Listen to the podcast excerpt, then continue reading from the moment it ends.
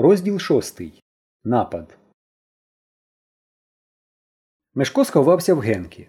А коли стрілянина припинилася, виглянув на вулицю і побіг додому, притискуючись до полісадників. На ганку він побачив дідуся, розгубленого, блідого. Біля будинку хропли замилені коні під козацькими сідлами. Мешко вбіг у хату і завмер у дверях. В їдальні точилася відчайдушна боротьба між поливим і бандитами. Чоловік шість повисло на ньому. Поливой завзято відбивався, але вони повалили його, і живий клубок тіл качався по підлозі, перекидаючи меблі, тягнучи за собою скатерки, доріжки, зірвані занавіски. І ще один білогвардієць, очевидно головний, стояв біля вікна. Стояв він нерухомо, тільки погляд його весь час слідкував за поливим. Мешко заліз у купу одежі, що висіла на вішалці. Його серце несамовито колоталось. Зараз станеться те, що він не раз бачив в захоплюючих мріях. Поливой встане, струсне плечима, і один розкидає всіх. Але Поливой не вставав. Дедалі слабшали його шалені зусилля скинути з себе бандитів. Нарешті його підняли і, продовжуючи викручувати назад руки, підвели до білогвардійця, що стояв біля вікна. Поливой важко дихав. Русяве його волосся запеклося в крові. Він стояв босий, в тільняшці. Його, очевидно, захопили сонного. Бандити були озброєні короткими гвинтівками, наганами, шаблями Їхні ковані чоботи гриміли по підлозі. Білогвардієць не зводив з поливого немигаючого погляду. Чорний чуб звисав у нього з-під заломленої папахи на сірі колючі очі і яскраво червоний шрам на правій щоці. В кімнаті стало тихо, тільки чулося важке дихання людей та байдуже цокання годинника. Кортик. промовив раптом білогвардієць різким глухим голосом. Кортик. Повторив він, і очі його, втуплені в поливого, округлились. Поливой мовчав. Він важко дихав і повільно поводив плечима.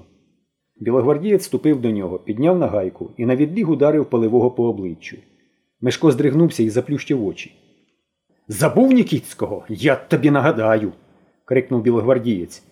Так ось він який Нікіцький. Ось від кого ховав кортик поливой. Слухай, поливой, несподівано спокійно сказав Нікіцький. Нікуди ти не дінешся. Віддай кортик і забирайся на всі чотири сторони. Не віддаси повішу. Поливой мовчав. Добре, промовив Нікіцький. Значить, так. Він кивнув двом бандитам. Ті увійшли в кімнату поливого. Мешко пізнав їх. Це були дроворуби, яких він бачив уранці.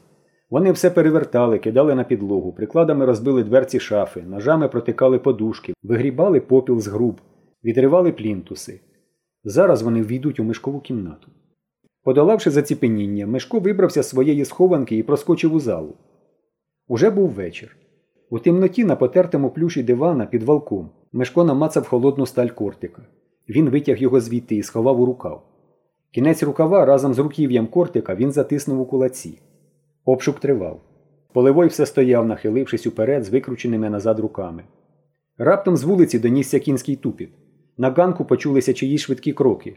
Кімнату увійшов ще один білогвардієць. Він підійшов до Нікіцького і щось тихо сказав йому. Нікіцький одну мить стояв нерухомо.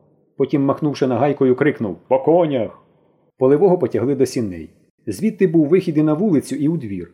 І ось, коли поливой переступав поріг, Мешко намацав його руку і розтулив кулак. Руків'я торкнулося долоні поливого.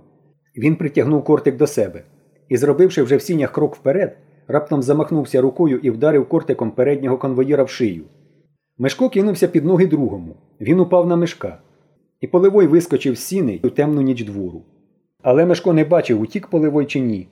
Страшенний удар рукояткою нагана опустився на нього. І він мішком упав у куток під брезентовий дощовик, що висів на вішалці.